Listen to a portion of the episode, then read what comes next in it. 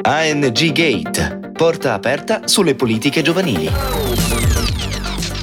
ci è venuto a trovare un altro ospite, questa volta in studio, autore e scrittore di Il quadro mai dipinto, Fotogrammi dell'anima, La luna blu e altri. Ultimamente, il 28 marzo 2019, è stato pubblicato il suo ultimo libro che si chiama Karma City. Su Engine Radio diamo il benvenuto a Massimo Bisotti.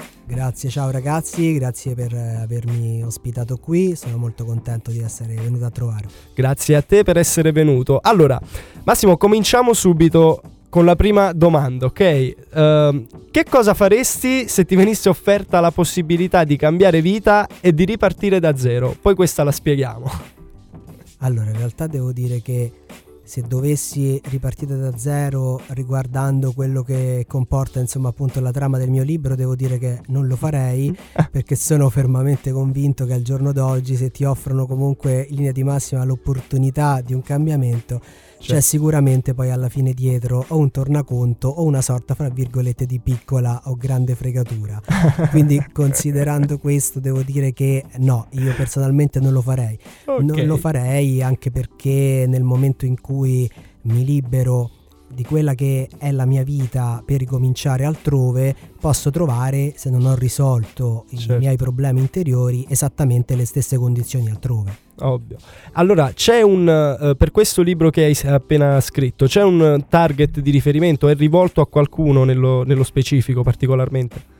Ma in realtà io dico sempre che si scrive non per compiacere, ma per raccontare. Ovviamente. In realtà il target poi di riferimento non esiste, nel senso che tutte quante le persone, io credo che nella vita ci sia una selezione fra le anime, tutte quante le anime affini e tutte quelle che si sentono in qualche modo eh, all'interno di quella che poi è la mia scrittura possono magari trovare delle risposte o quantomeno crearsi ancora delle domande, perché alla fine secondo me la scrittura apre un po' anche le porte per far sì che certo. con- continuiamo a porci delle domande, a provare comunque a rispondere a quelle che poi sono le nostre domande interiori. Certo, è un modo quindi per esprimersi per te, però anche per cercare in qualche modo di, di forse di liberarti anche da, da un qualcosa, no?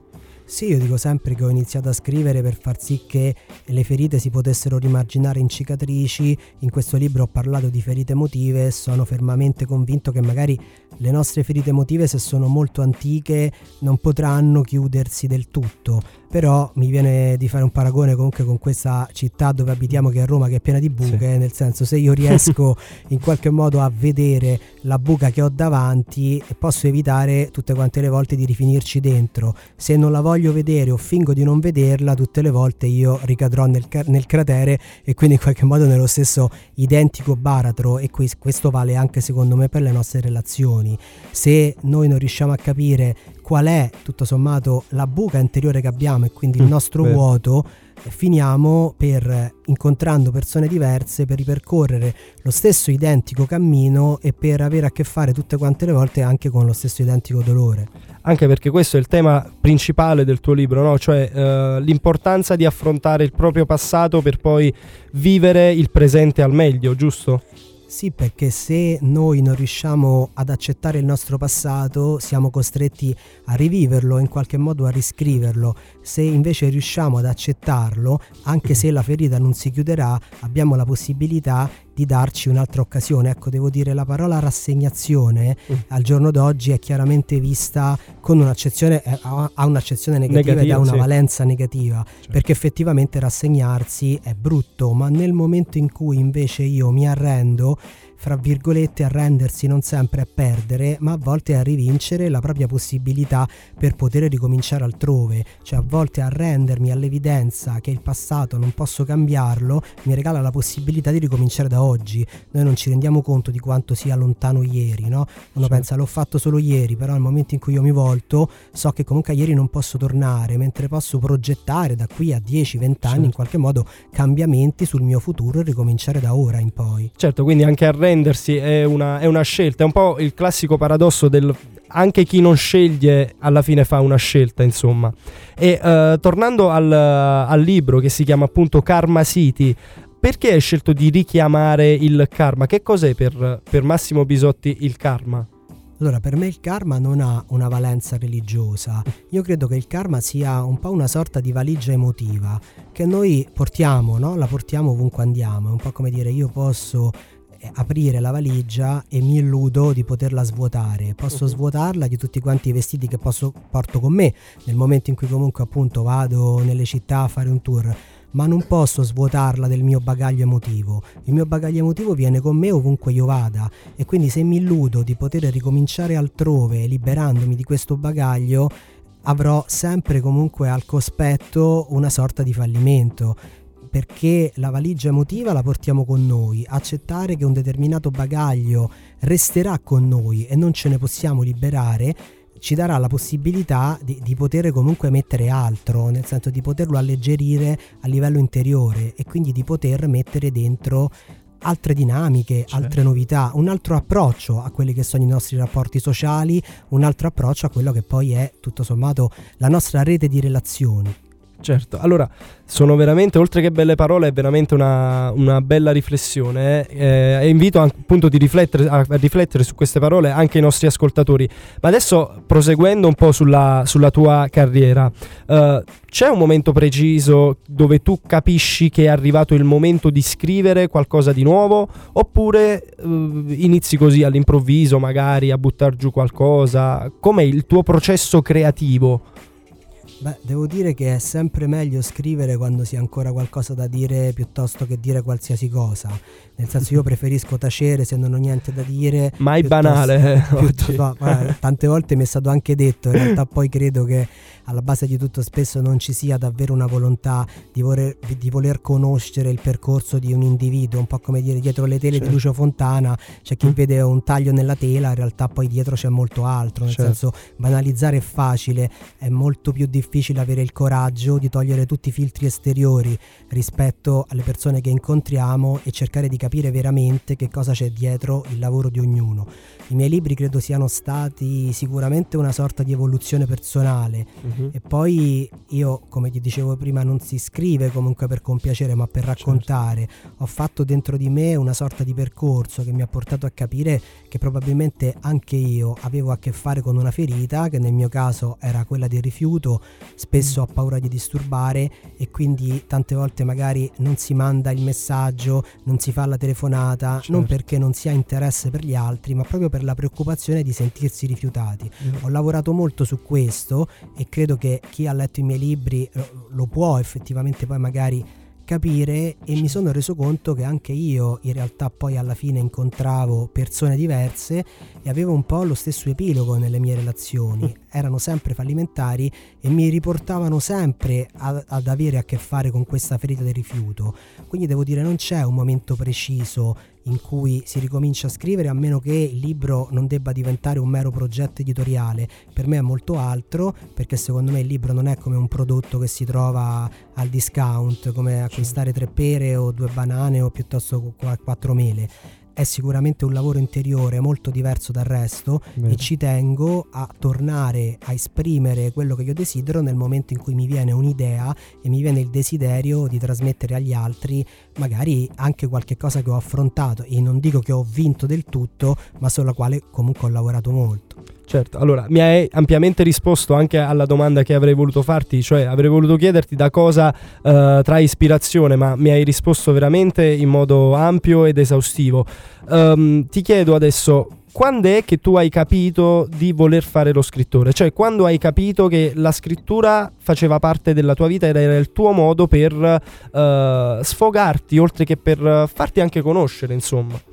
Io ho sempre scritto perché ho sempre trovato anche scrivere i diari che scriviamo spesso a volte magari piccole emozioni che mettiamo su carta eh, quando eravamo bambini, quando io ero certo. bambino, un modo per poter mettere in luce anche quelle che tutto sommato possono essere le nostre verità più scomode. Mm. Ci sono molti dettagli mm. della nostra vita che molte volte non vogliamo ammettere nemmeno a noi stessi tentiamo quasi di, di, scappare perché ci fanno male, ci feriscono, Beh. magari ci rimettono a contatto con determinate situazioni, anche familiari, che avremo solamente desiderio di poter archiviare.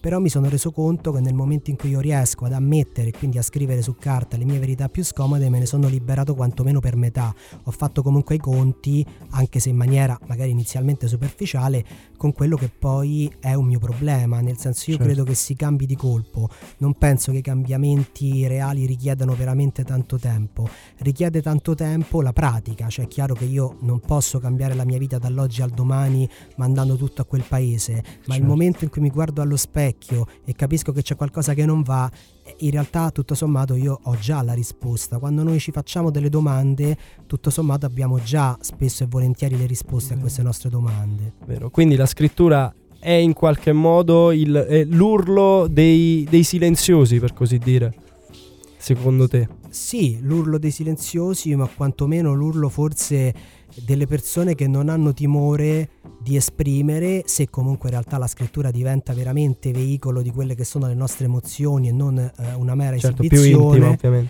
veicolo per esprimere effettivamente poi quello che davvero ci rappresenta. Certo. Io nei miei libri non parlo di personaggi, ma ci sono veramente contaminazioni di persone che ho incontrato. La stessa interazione fra due personaggi di questo libro che sono Sasha e Mary Jane è nata veramente perché ero a un tavolino in un bar e ho sentito parlare una ragazza che stava raccontando insomma a un ragazzo con il quale si stava conoscendo eh, una storia personale ho intercettato eh, delle informazioni, informazioni sì. e in realtà poi ho... E poi ti sei lasciato andare praticamente. Esatto, e, e in qualche modo poi dopo diciamo che quello che è successo a questi due personaggi è quantomeno in parte molto simile, eh, eh, l'idea è molto simile a, a, a, quello che poi era successo nella realtà. Tante volte noi leggiamo nei libri cose che ci sembrano quasi surreali, ma effettivamente tutta quanta l'esperienza è presa davvero poi dalla pratica, dalla vita Beh, vera. Succedono davvero cose surreali e a volte davvero credo che eh, la stessa Sì, realtà, sono quasi inspiegabili che qualcuno non ci crede, invece. La stessa realtà è in grado di superare la fantasia, mettiamola così. Eh, ci sono, eh, credo che ovviamente da scrittore eh, credo che tu legga anche tanto e che tu abbia letto. C'è qualche autore in particolare che ti ha colpito, ti ha ispirato, ti ha influenzato? Allora, sicuramente quando ero più ragazzino Herman S perché mm. ho letto molto. Tutto devo dire, da Narciso certo. Porcadoro Demian è un libro che mi è rimasto davvero nel cuore. Sicuramente Italo Calvino, credo che nell'ultima pagina delle città invisibili ci sia davvero in qualche modo il senso della nostra vita perché eh, Calvino diceva che l'inferno dei viventi non è quello che sarà, è quello che abitiamo tutti i giorni stando insieme. E due modi ci sono per affrontare questo inferno, uno è farne parte fino a non vederlo più ed è quello che secondo me nella società attuale spesso accade e l'altro è capire che cosa in realtà non è inferno e difenderlo e fargli spazio e credo che in queste parole ci sia poi tutto sommato il vero senso della vita, difendere e fare spazio a una sorta di priorità a una rete di relazioni sane, autentiche, anche magari poche, ma che possono davvero essere reali e con le quali possiamo davvero sentirci al sicuro. Questo è un dettaglio indispensabile, è proprio la parte indispensabile del tutto secondo me, riuscire a trovare delle persone con le quali mm. essere autentici e poterci sentire davvero al sicuro. Certo, ed è una cosa fondamentale anche eh, se è molto difficile, insomma. E Massimo, allora l'ultima, prima di lasciarti andare, dato che siamo all'Agenzia Nazionale per i Giovani, ti chiedo eh, che consiglio daresti a un giovane con l'intenzione di mettere la propria vita nero su bianco?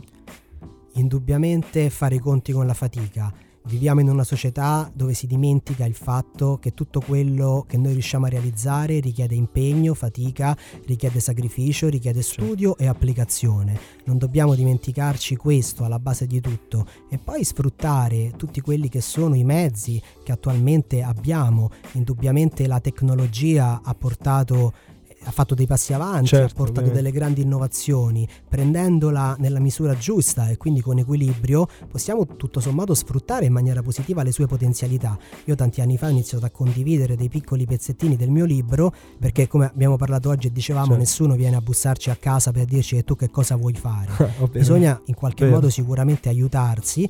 È un momento difficile in cui ognuno di noi in piccolo può essere imprenditore di se stesso, cercare di dare valore a quello che sente di poter essere il suo talento e sicuramente non arrendersi perché per poter fare una sorta comunque di strada e di cammino è necessario credere nel proprio sogno e soprattutto una cosa che mi sento di dire perché fa parte proprio di me, eh, la nostra luce non viene spenta dalle luci degli altri e per brillare di luce propria, io nel libro avevo scritto sì Stella a modo tuo, non c'è bisogno di spegnere le luci degli altri, quindi tirare dritti verso il proprio sogno senza lo spasmodico desiderio di tagliare le gambe ai sogni degli altri. Credo che sia molto importante perché se impariamo a collaborare piuttosto che a competere e non ci lasciamo strumentalizzare, non ci facciamo risucchiare in un vortice che fa sì che poi le persone debbano cadere in una sorta di competizione sfrenata che non porta da nessuna parte e a un paragone costante senza comprendere che ognuno di noi è un mondo in miniatura, ha sicuramente dei talenti,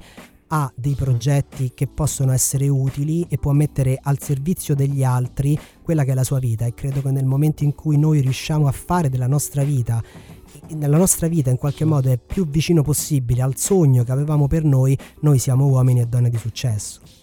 Credo che non ci possa essere una conclusione migliore di questa perché mi sono incantato ad ascoltarti. Io ti ringrazio, ringrazio Massimo Bisotti per essere intervenuto ai microfoni di ANG in radio. Grazie a voi per avermi ospitato e in bocca al lupo alle vostre vite. A te e in bocca al lupo. E, e noi... che il lupo viva. ANG Gate, porta aperta sulle politiche giovanili.